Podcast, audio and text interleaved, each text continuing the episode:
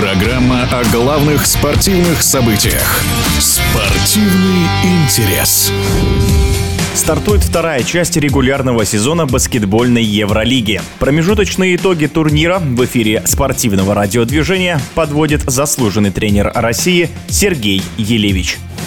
То, что э, действующий чемпион ФС пока идет не в зоне плей-офф, это понятно, потому что сейчас немножко другой состав у него. И мне кажется, что то, что э, лидера захватил Барселона, Монако, Фенербахче, Реал, Баскони, Олимпиакос, Макаби, мы пока не можем сказать о том, что все-таки эти команды будут играть в восьмерки. То есть надо все делать для того, чтобы, конечно, иметь э, ту спортивную форму, которая бы позволяла бы держать вес и которая бы давала возможность, чтобы попасть вот эту восьмерку, потом определять четверку. Но скажу, что Фенербахче, который вел и лидировал очень долго, сейчас руководит Метудис, все-таки проиграл четыре игры подряд, и поэтому я думаю, что есть какие-то проблемные ситуации, и нет глубины состава, которая позволяла бы сыграть именно на том уровне. Выравнивает как раз те команды, у которых очень большой запас прочности именно в резерве. Поэтому и Барселона, и Реал, и вот я скажу, что сейчас и подтянул Баскони, мне нравится, как как играет Олимпиакос, поднялся. Поэтому я думаю, что эти клубы, которые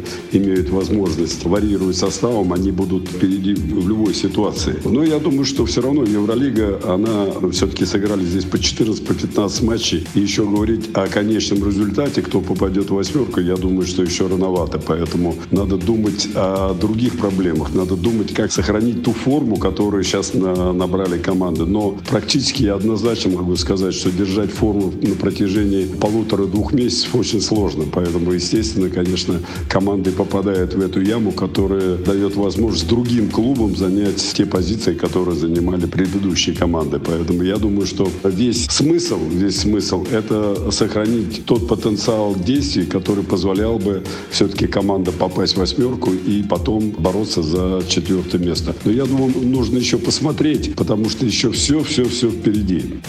В эфире спортивного радиодвижения был заслуженный тренер России Сергей Елевич. Спортивный интерес.